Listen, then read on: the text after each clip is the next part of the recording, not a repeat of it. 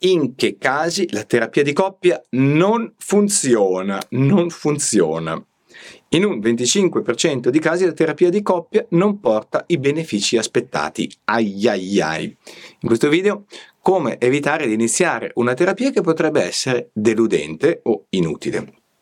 Ho isolato ben quattro motivi di fallimento della terapia di coppia, online o dal vivo che sia. Primo motivo, la coppia aspetta troppo. Questo fatto è anche certificato dalla ricerca e le persone aspettano in media 6 anni prima di rivolgersi allo psicologo di coppia. È un periodo troppo lungo e un periodo così lungo rischia di calcificare dei problemi e poi il lavoro da fare è veramente tanto e anche faticoso. Per questo la domanda da farvi è: siete disposti a impegnarvi e mettere dell'energia per salvare la vostra unione?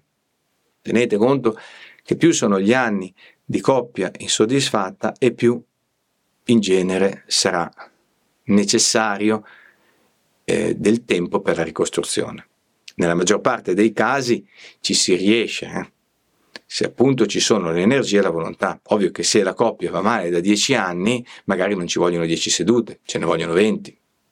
Poi, altro motivo è un cattivo professionista.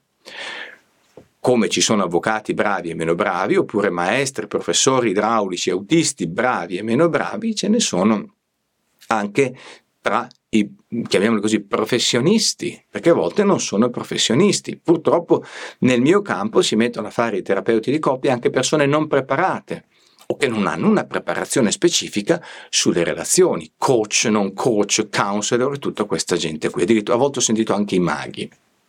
Da qui il consiglio: per lavorare con le coppie serve una formazione specifica e magari certificata da corsi, oltre che a una laurea.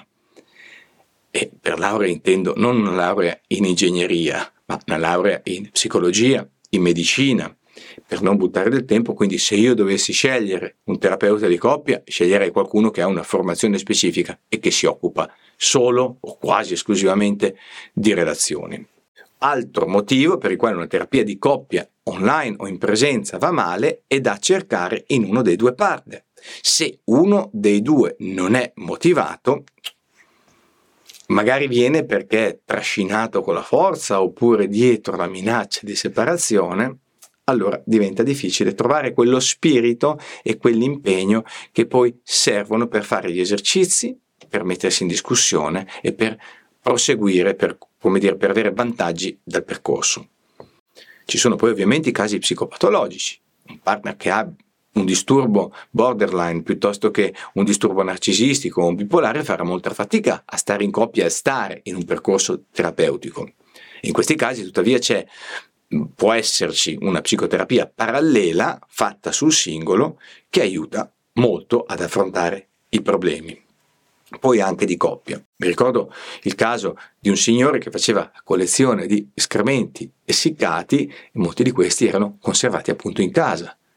Questa collezione un po' bizzarra era segnale di un disturbo che poi è stato curato, è un disturbo compulsivo ossessivo e se non fosse stato curato avrebbe impedito anche il successo della terapia di coppia. Questo per fare un esempio. Un'altra variante di questa motivazione qui al non funzionamento della terapia di coppia è quello di un partner che viene in terapia e dice che la coppia per lui va bene ma che è il partner che non va bene, quindi è lui che deve guarire e sono i suoi problemi e che scompariranno quando lui si metterà a posto. Ok? Quindi in questo caso è difficile poi riuscire a lavorare. In questa modalità, fra l'altro, capita spesso con dei partner narcisisti. Fare terapia di coppia con uno di loro è molto, ma molto complesso.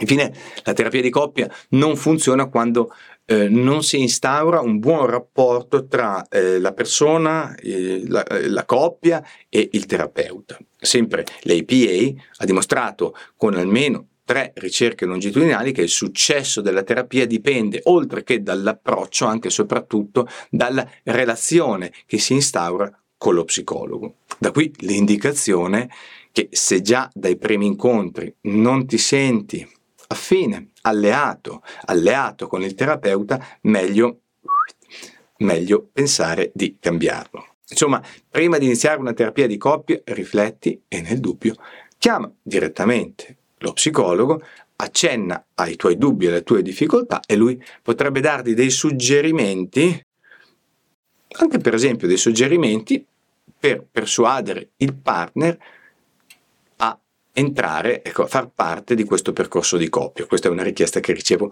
molto spesso, perché magari un partner è un po' riluttante.